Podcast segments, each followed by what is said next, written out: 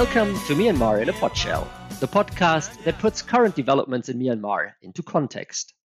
My name is Rodion Ebbighausen, and today we are going to record a kind of special episode because unfortunately one of our guests is prevented, uh, but our other guest is so interesting that we didn't want to miss the opportunity to talk to Martin Smith.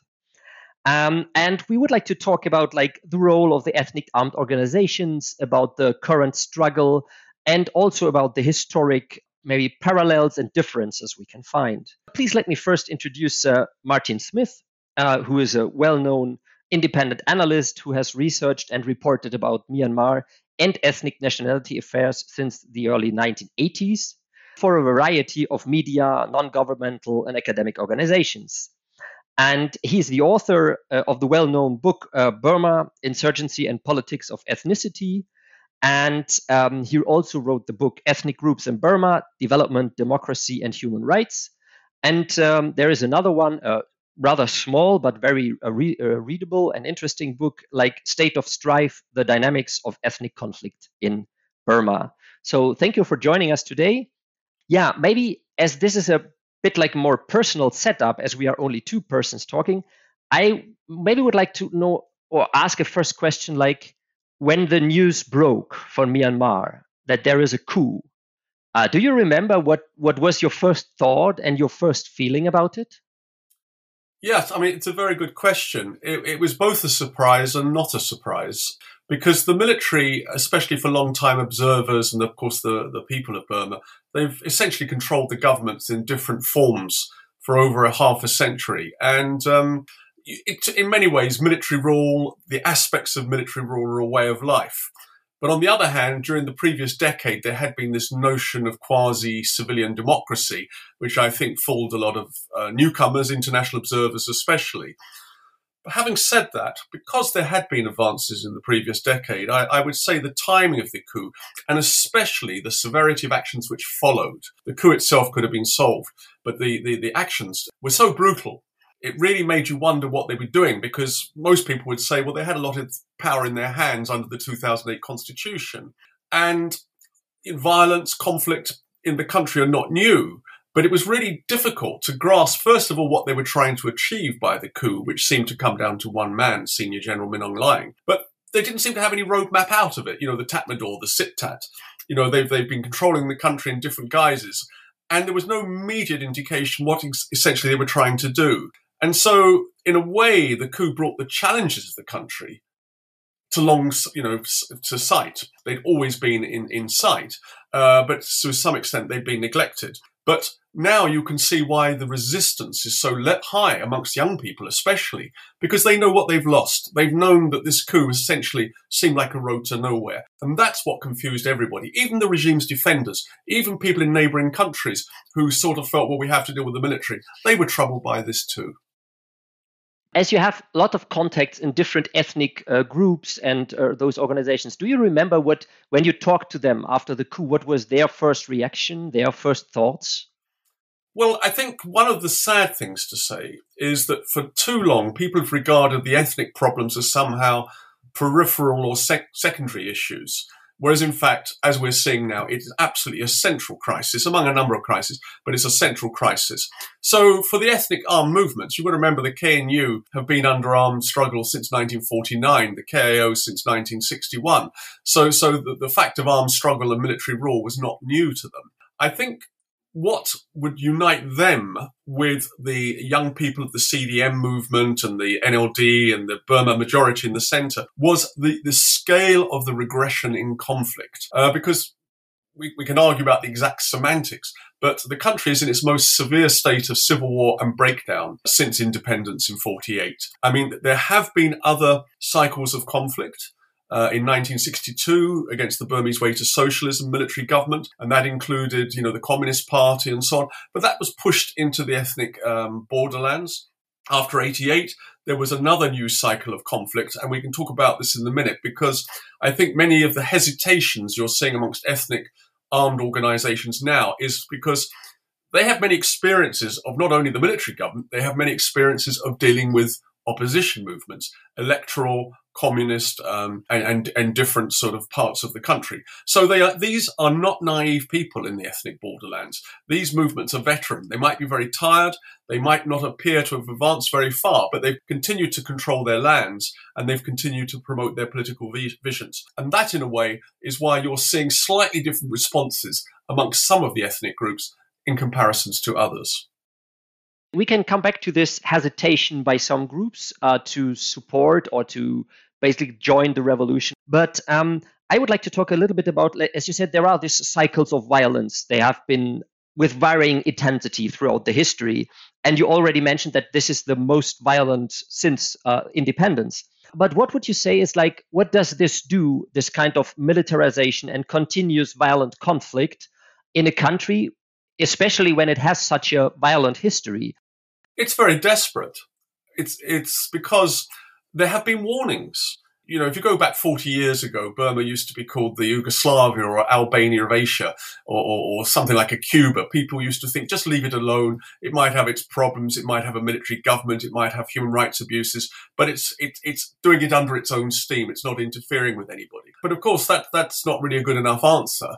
Uh, you can have no sort of uh, equivalence or equivocation where human rights violations are concerned. So it's, what is so desperate about this is that now the world has woken up and Myanmar is now put in the same category as a conflict divided country and also on the scale of loss and humanitarian suffering with Ukraine and Syria. And of course, if you've known the country, in a sense, that's always been true. You know, there has always been this deep, broken, failed state. What I'm noticing, interestingly now, is that there was an international narrative, and especially among the ethnic Bama majority, they always used to say, well, yes, these ethnic minorities are a problem, but one day there'll be peace. We just got to give them some rights and, and they'll be happy. Now I'm hearing young Bama people saying, well, is Myanmar really a country?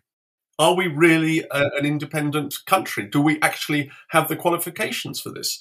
And, and I think to put that in context, colonial rule, the first thing it does is take away from any country is its history. So many post colonial countries have to reassemble themselves. You have to remember that Burma was under the British India Empire to 1937. So its creation, if you like, came under British rule. It didn't ex- actually exist as we know it before the British came. It was a very complex place in the world then, part of the sub-Asian, Southeast Asian, but there was no Myanmar state as such. So we can look at Sri Lanka, we can look at Bangladesh, Pakistan, India. They've all had very evolved and complicated experiences getting to independence. What I would say is they've all moved on in their own ways, in very clear ways. Myanmar has still not put its post-colonial problems to, to bed. They still haven't got a clear identity of who or what Myanmar is. And that is what this current fight is all about. People are going back to very basic definitions of saying, well, is this a country? And if so, what should it be and how should it be governed? Those questions have not been answered in over 60 years of military rule. So maybe you can help us and our listeners to understand a little bit better, or maybe we can categorize different ethnic groups and different groups like full supporters, hesitant supporters, or maybe those who have more a wait and see approach. Maybe you can help us to sort like the big players who are out there to better understand who is there and what might be their goal or agenda. Yes, and I think I'd, like to predicate that answer by saying something because uh, about the Myanmar military, because there's always this sense that okay, well, the Myanmar military are dealing with all these problems, and how can you solve these problems with such complexity and such diversity? I think we need to turn that on its head. And I think the events since the coup have shown that. This complexity, this diversity is what the Myanmar military want. It's what they play at and it's what they use as a mechanism to keep in control. Now that, that sounds a very facile, easy thing to say, but after 60 years in control of government, you have to ask, who have they actually defeated? Which group has they actually brought down? All these movements have survived. And not only have they survived, groups like the KNU and KIO and the, the WA, United Wa State Army, they control large parts of the country amongst their own people. They continue to protect their land. They continue to promote a different interest. So the Myanmar military have never been that strong in terms of defeating opposition. What they are trying to use is conflict as a means and any means to roll out the state. So if you have a peace process, if you have ceasefire talks, if you have an election, that is their agenda. Would you say it's a kind of a continuation of Divide et Impera, which was brought by the British to the country? Yes, absolutely. In fact, I would say there's one qualification which is not very good. very bright um, uh, Rakhine academic this uh, week has written about this, and he he says it's not so much divide and rule as divide and contain, because they're actually not defeating people; they're trying to contain resistance around the country, and if that means creating more resistance with the goal of maintaining control, they're quite happy to do that because we have a very complex landscape so I would say if you go to different parts of the country amongst the ethnic peoples themselves, on the ground they're not really that divided. Brang Seng, the old Kachin leader, he always used to say that if the Burmese state was united at the center, the ethnic question could be easily solved because the ethnic people don't have a problem about what they're looking for. They don't even have a problem amongst themselves. Their problems comes from the instability of the Myanmar state. So after independence, you had the U Nu government and you had the communists. After 62, you had the Myanmar military, you had the communists, and you had U Nu's armed PDP. After 88, you had the NLD and then you had the NCGUB. Now you've got the NUG and you've got the SAC. So if you're looking at this from the point of view of the Wa or Kachin, and they're seeing that the Burmese people are divided amongst themselves, who should they align with? Who should they put their bets on? And it's a really life saving, life defining decision because you make the wrong call. You could be in the political wilderness for decades. And that is why some groups try ceasefires and some groups say, no, we've had enough of that. We're going to go back to armed conflict. So it means that there's always going to be this instability. The difference since the coup is that this instability is in central Myanmar as well the Bama majority people have also had enough of this. And that is why you've got armed resistance in Magway and Sagaing. So the armed conflict, which is always identified with the minority peoples, is actually a nationwide problem.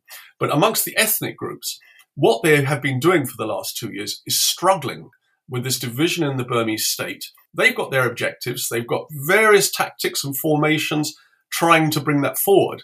But at the moment, they're having to deal with this incredibly conflict driven, conflict divided, fragmentary political system in the country, and it's very difficult for them to come up with a, a uni- united stand. In a way, if I got uh, understood right, what you said is that the basic instability of the whole country comes from the instability within the Bama majority, but there are also EOs fighting each other for parts, and there is like mistrust within Shan state. There are different actors not trusting each other. But you, you would say I if the if the central question is solved, those would be questions which can be solved easily afterwards. Is that right? Yes, and I would say that um, if you take the number of armed groups there are in the country and the number of armed combatants, the level of violence between those groups is relatively low. And if you point to a situation where there is armed conflict between, behind this, nine times out of ten, you will find that the Myanmar military is behind it. So it's playing to divide and rule. So the, the conflict everybody is aware of is between the RCSS and the Ta'ang and the Shan State Progress Party in the north. Well, that was because after the RCSS, which incidentally was a group that the Myanmar military said they would never make a ceasefire with, up until 2011, they called them a breakaway group from Kun Sa's ceasefire um, army then we won't talk to them. After 2011, they changed their minds. Suddenly, the RCSS become their favourite group. After the RCSS signed the NCA, they were allowed to move troops into the north of the state, where the Ta'ang and SSPP, which have taken a strong political stand against the Myanmar military, are based, and that set off conflict. So, so I, I, I think that the, the bigger danger is how these movements are fragmented by especially the Tatmadaws tactics of militia groups. Uh, they're best known as Pyithu Sit, but the larger ones, former ceasefire groups, have be- been formed into border guard forces. And you take a group like the former DKBA, you know, they have 13 battalions. These are not small groups, so they're backed by the Myanmar military. And that means that communities are divided amongst themselves. So, so it's not only a question of political ideology, even in terms of security and day to day livelihoods and the economy, they're being divided by these divide and rule tactics. But I think what is interesting is that behind the scenes, you will actually find there's very little difference in political ideology between these groups. But why is the, the Myanmar military so successful to convincing and splitting up those groups? What is it that, that they can offer them that they say, okay, we, w- we will go along, we will play your game? Well, I think, first of all, they're clever at it. They're also fighters. this this is not like some of the other uh, armies in, in, neighboring countries in Asia. This is an army which fights, um, and they, and they are probably the last army still active who were trained by Imperial Japan, and they're still using those ruthless uh, we, we, you know, you, are trained from day one. You never surrender. You have absolute loyalty, and they make a point of recruiting people, often orphans, and you know, people who are a bit, bit disillusioned or poor. So that there's this incredible machine, uh, and it's built around a very narrow elite now, an ethnic Bama elite. It used to be more multi-ethnic, and so first of all, the Tatmadaw is very good at what it does, and it's not it's not afraid, as we're seeing at the moment, to lose lots of life if that means what it means to stay in power, and it's why um, you, you, could make, uh, you know, the joke that the NLD never understood this because the Myanmar military would fight to the last man to remain in power, whereas the NLD seemed to think they could gain power by an election. Now you've got the National Unity Government saying, no, no, we better try armed struggle too. Just, just having political goals is not going to make a difference. That's the first thing. But I, I think that there's a really important point here. We, we, we'll talk about the ethnic parties afterwards. But I think that it's taken time. The Myanmar army has certainly become a state within a state.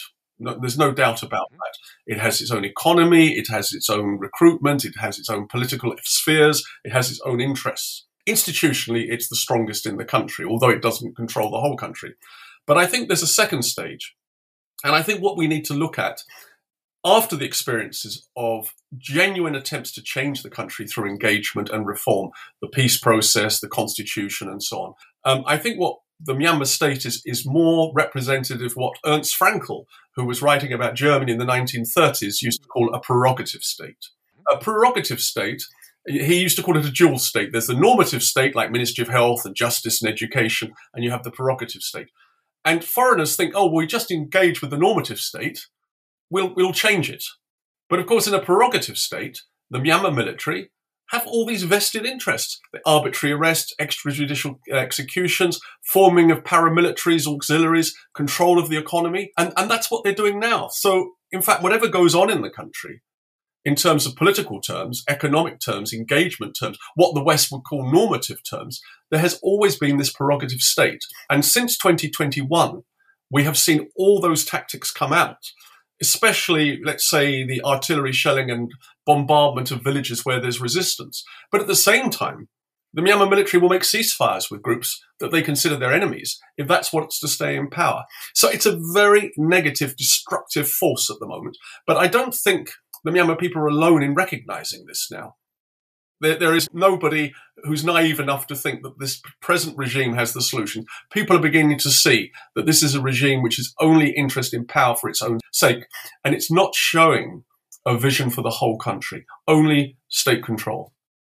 So you said that there is this kind of playing the different groups against each other. So from this perspective, then it may be even good for the Tatmadaw that there are so many new militias, PDFs now coming up so that the whole country gets like divided in even smaller and smaller pieces. Do, would you agree with that? Um, probably.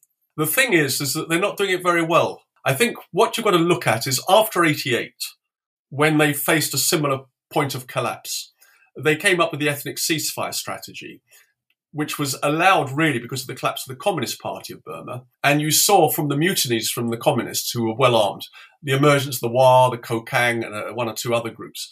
Um, and that changed the politics along the China border in the northeast. So the regime took a gamble back in the early 90s, uh, late 80s, early 90s, and said, okay, we'll offer these groups ceasefires. It was a kind of holding device. But the groups along the China border were war weary. So they, they made ceasefires.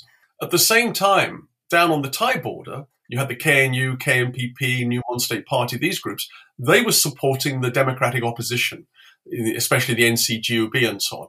So the regime was able to play them off against each, other. They made ceasefires in the northeast, and they put all their military operations against their main opponents in the southeast.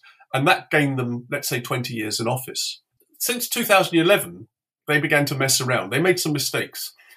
They made peace finally in the southeast. KNU, RCSS, KNPP all made ceasefires. But then they turned against the Kachin and the Kokang and the uh, uh, Ta'ang, who had they had ceasefires with.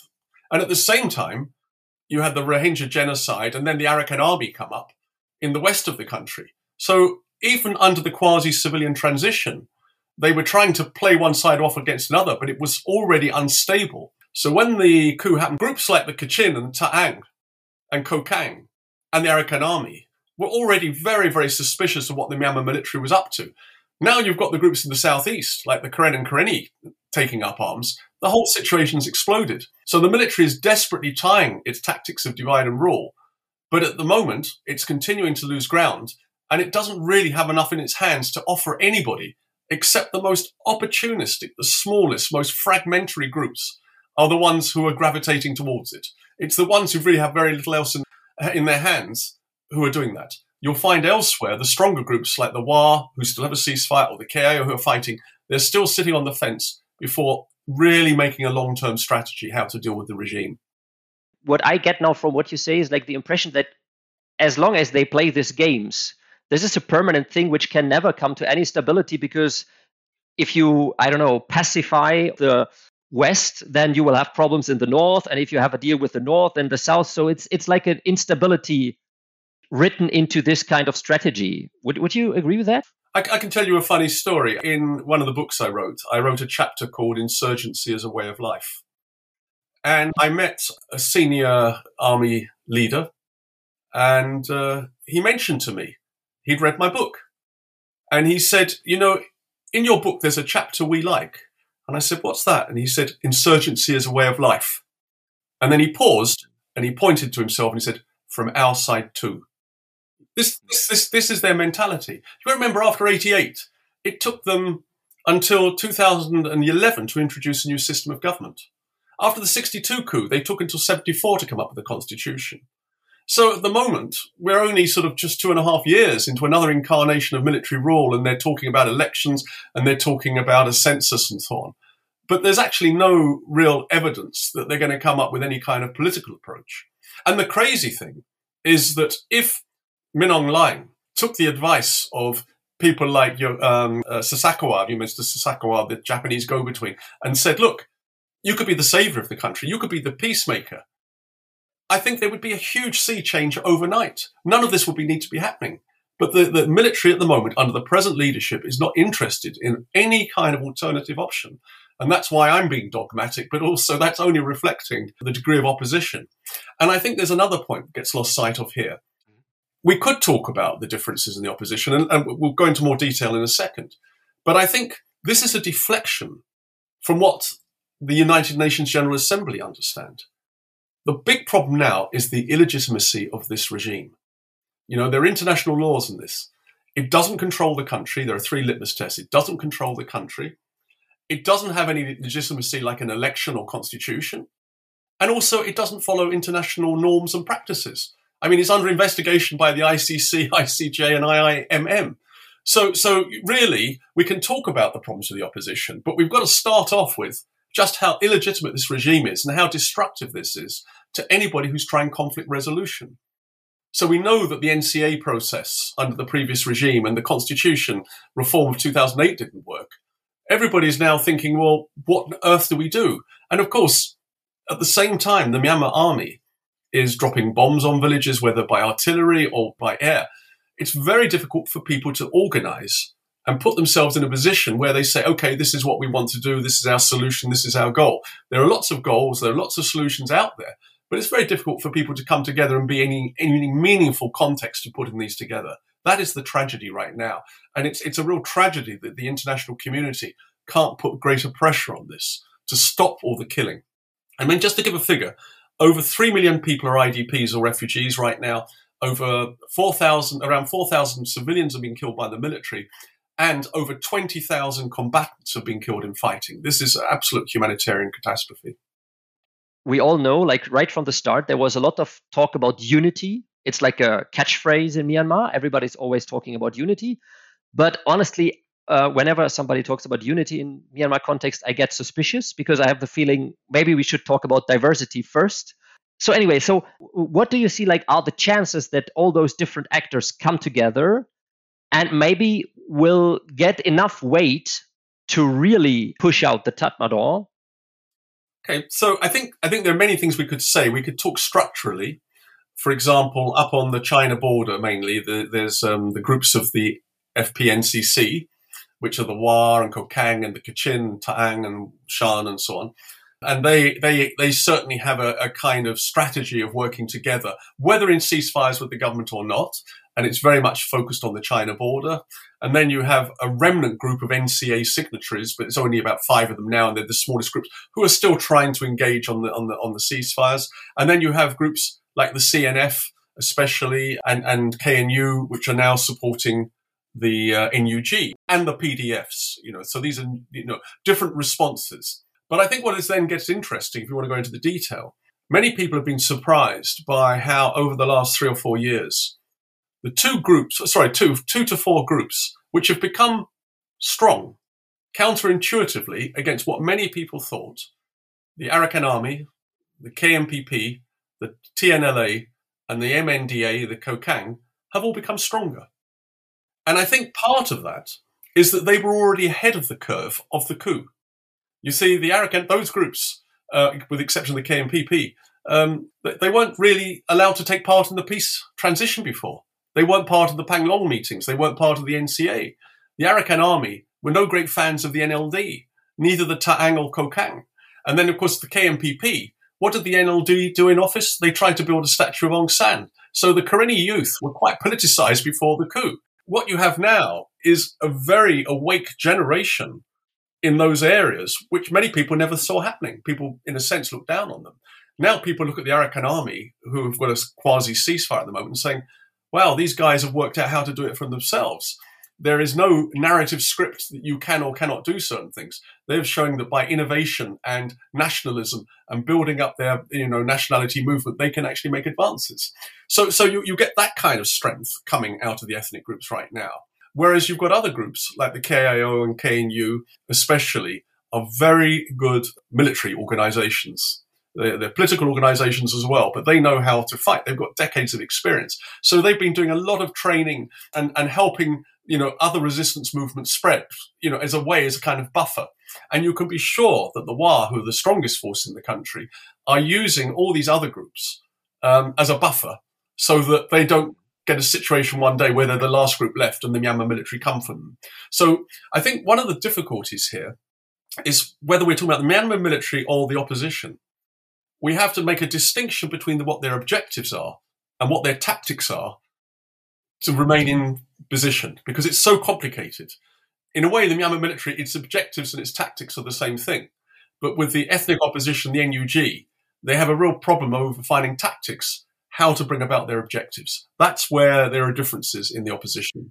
Can you give an example for this difference between objective and, and tactics? Yeah. The, the best one, with, without doubt, is the NLD. I think the and, and after '88, and I, I, followed those events very closely. Um, when the NCGUB was formed, and of course it was formed by NLD MPs, including Aung San Suu Kyi's cousin, Dr. Sein Win, who actually wasn't NLD, but he was part of the same movement they were really caught. Do they support armed struggle or not? Because the NLD didn't. So you have this rather odd situation. The NCGUB is allied with all the EAOs like the KNU and KNPP and New Mon State Party, but it's not really supporting armed struggle. So that many, many ethnic groups very doubtful. So even now, with the NUG, there is this kind of doubt because the NUG has embraced armed struggle. But there's still question marks about what the NLD would really do. So if Aung San Suu Kyi was released, would she turn around and say, "Oh no, I don't approve of this"? And what would the Burma majority think? You know, has the situation moved on so much that the agenda has changed? Nobody really knows. So this central question of armed struggle, and we've got to remember that armed struggle is is such a bitter decision to make. You can start armed, armed struggle easily, but 10, 20, 30 years later, you might still be conducting it. That, that, that is the trouble. So that's, that's at the heart of some of the division right now. You would say there is a kind of lack of clarity? Yes, uh, absolutely do you see any person, any organization, any group, any institution, whatever, who could bring this clarity to the opposition? No, I, I don't at present. I, would be very naive if I said so. Um, and I think also the international community hasn't particularly helped because they've recognized, as I was saying earlier, that the key issue is the illegitimacy of the um, SAC. So they've not recognized the um, SAC at the UN General Assembly, haven't recognized their ambassador, but nor have they recognized the NUG. They made a compromise decision of keeping on the former NLD ambassador. So that's an incredibly important signal of international recognition about the nature of civil war and division. But it also shows the international community also don't really have a clear vision. And so you've got the ASEAN five point principles, you've got the 1.5 movement, you've got Mr. Sasakawa, you've got lots of international policies of engagement trying to resolve the conflict, but no one's really come up with a strategy which works. And that is exactly amongst the opposition. What I would say is there are some very, very bright new generation leaders who are making a difference. They're especially in bodies like the NUCC, but it's very interesting. If you meet Mon groups or Karen groups or um, Ta'ang groups, Kachin groups, their movements now are much broader than they used to be. They're involving civil society, political, social, faith based, all kinds of actors are in these movements. And um, the problem is that they know that political solutions are needed. And that has been the case since 1948 so at roots, until there's an opportunity to create political solutions, I don't think we're going to see a great deal of political leadership. For many of these groups at the moment, humanitarian imperatives, getting arms and ammunition, security, uh, fighting are more important on a day to day level than actually sitting down and sorting out their political agendas and with who. So there's this famous saying from Mao that power grows out of the barrel of a gun. Maybe there will be some new players I think we're in a very difficult situation at the moment where if you talk to young people themselves in, in the country, they say this is not a rebellion, it's a revolution, which is an important distinction because rebellion means, well, you'll just change the government or in the regime. You know, if the NLD came into government, that would be a change of government, but that's not enough for a rebellion anymore. People want a revolution with something much far more fundamental. And when you consider the degree of bravery and the areas in which these groups are operating and the scale they're operating on and the networks they have, the understanding they have, it is really quite remarkable. But as any revolution, you know, faces, to translate this from simply um, being a revolutionary movement uh, and making goals, it becomes very, very difficult. And you'll find if you look at the cycles of groups like the KNU, KIO, and so on, New Mon State Party, they have cycles. So the KNU was formed as uh, 47, arms started in 49. For the first 20 years, it was very, very strong, but then it began to waste away or contract and began to lose its revolutionary f- fever. Same as with the KIO. You know, they formed in 61, they went through a 20 year cycle. And then in the early 90s, they were getting tired, and the majority of the population said, well, if we're not going to achieve this by armed struggle, isn't there another way? Today, they're back awake and alert, saying, no, no, talking with the Myanmar military hasn't made solutions. So this is the problem, the tiredness, the difficulty of sustaining a long-term revolution to bring about change. And so there are a lot of things in, in place. For example, you know, the, the acting president of the NUG, Duwa Lashi La, who, who's a kind of civil society actor, a lawyer. So he's a very different kind of figurehead to what the, the revolutionary movements had in the past. And the question is, how that will go on to be a sustainable movement. So groups like the FPNCC movements at the moment, like the WA, they're all sitting there watching. They don't want to get involved. They learnt after 88. If you make a ceasefire with the government or you decide to fight with the government, it could take you 20 years to get out of that. So now groups are considering do, do we think there's going to be another 20 years of conflict? If so, do we want to be sitting there with a ceasefire or do we want to be sitting there day to day combat? Which is the better way to bring about our objectives?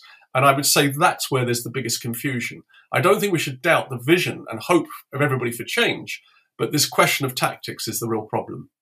My impression is sometimes that the revolution agrees in one point mainly, which is we have to get rid of the Tatmadaw. Uh, the, the sooner the better. But is this enough? Because it's only a negative vision. So what is the positive vision? Like what is the the idea? What do they want to achieve? What would be the new Myanmar? Well, I think one of the problems, uh, and I think this is why it's so important the media, civil society, human rights, all of these issues need discussing. So, when, to go back to 2011, when there was going to be quasi civilian transition and that new government under President Thein Sein came in, just before that, the ethnic groups, whether they were in ceasefires with the government or not, formed a new group called the UNFC, United Nationalities Federal Council. And it was very interesting because they didn't know what was going to happen next, but they put up at that stage one of the reforms we want is a federal army. This is not about getting rid of the army. We need a federal army. We have to talk about this. And in a way, at independence in 48, it was, although it wasn't called federal, the state was federal, though not in name, and the army was multi ethnic. So in a way, that is the discussion which is needed today. It's just those discussions never take place. So it's about a federal army. It's not about getting rid of the army. It's about how can the army be part of this reform. And one of the problems with the NCA, you see, was that the NCA was one of the most complicated and labyrinthine peace agreements in the world.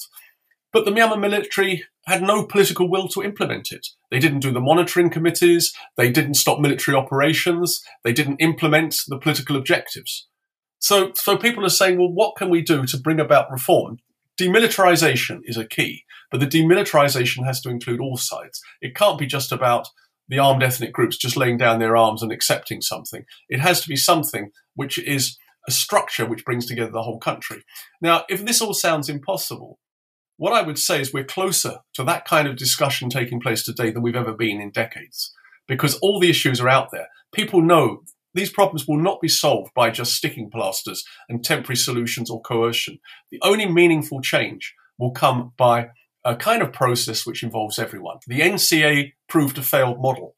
So the challenge now is to learn from these mistakes of the past, put them in plain sight, and then move on into the future. Just as the ethnic groups have to look at their own failures, the democracy opposition have to look at their own failures, the Myanmar military do too. And I can tell you, I mentioned, you know, a Myanmar military officer before these are not all bad people. Many of them realize they've made a mistake, but many of them thought they were joining the Myanmar military for nationalist reasons to defend their country.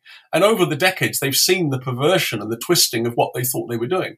So one has to talk to everybody. You can't just exclude people and say, well, they're on the wrong side. We can't talk to them. That has been the trouble. You will never make a peace process by just excluding certain groups. You have to find a dialogue which brings everybody in. So I, think it's interesting that you say that we are closer than ever to a kind of solution because now all the problems, the failures are open. We see it and we now can tackle these issues. What role do you think should or could the international community play? Yeah, I think this is one of the most dangerous things. I mean, I don't think we're near to solutions, but if there was a political will for solutions, we're closer than we've been in a very, very long time. And I, I really think meaningful solutions. You know, there, there are, are, many amazing, you know, humanitarian, educational. The educational landscape in the country is very different today. There are people with real vision. The problem is the international community. I've been very critical of Myanmar military, but I think you could point one thing that they, they genuinely feel they've done. That was under General Ne Win. He made the country isolationist. He was so non-aligned, he took Myanmar out of the non-aligned movement. But he did that for a reason, because at that time was the Cold War. There was the Indochina War. There was separation in Korea, Vietnam, Laos, Cambodia. There was China to the north. There was Thailand to the south. So he just withdrew the country from international conflict and said, okay, we're going to keep our country preserved. And I think genuinely he felt he did a good job. Now, I'm not sure any of the other parties had that vision to do that. The danger is the Chinese backed the Communist Party uh, to a certain extent the groups on the Thai border were backed by the West, let's say the CIA especially, but but it was it was a kind of quasi support because they were strong. They didn't need anything more than moral encouragement. There's a real danger now, you see, that the international community, and we look at the international landscape with Ukraine and what's going on in Africa and so on. We we have to be aware. There's a real danger that Myanmar could become part of a great game if people aren't very careful there are people in Myanmar, like the Myanmar military, who will play that game. Already, you know, Putin's Russia is supposed to be its closest ally and so on. The Chinese are not naive. They're playing all sides. But what we are seeing is um, an Asian diplomat recently said the trouble with the SAC is they haven't just thrown the country's problems to the Burmese people. They've thrown them to all the neighboring countries as well. They're even destroying ASEAN. ASEAN doesn't know how to respond. This is the danger now. So if you get like Thailand acting unilaterally as it is at the moment, or, or let's say Cambodia doing its initiatives, or Japan doing its initiatives, yes, they might be done with some good intentions, but they're actually not helping kind of create a consensus and cohesion, which will really focus attention on what might bring around change. Now, I think international diplomats are aware of this.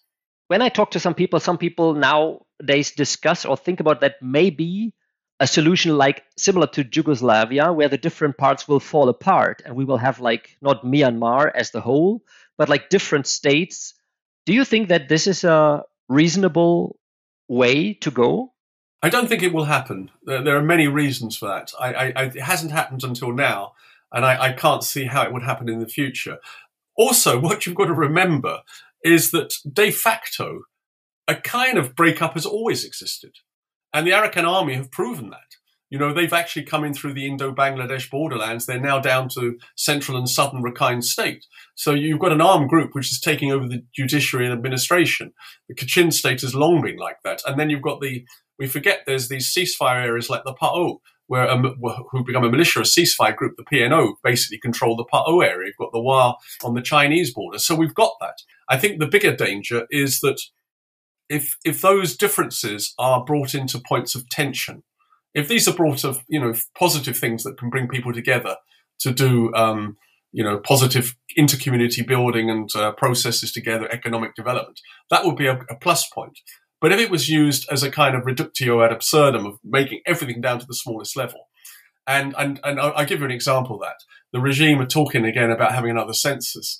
Their census of 135 uh, ethnic groups is one of the biggest pieces of you know I would call it fascist propaganda there is. There is no such thing as 135 ethnic groups as defined in Myanmar. And it's used to keep certain people out. It's used to divide and rule. So we, we, we really look at, need to look at the absurdity of that. But on the other hand, that is the sort of thing which might be coming up. And that would cause the kind of fragmentation you're talking about.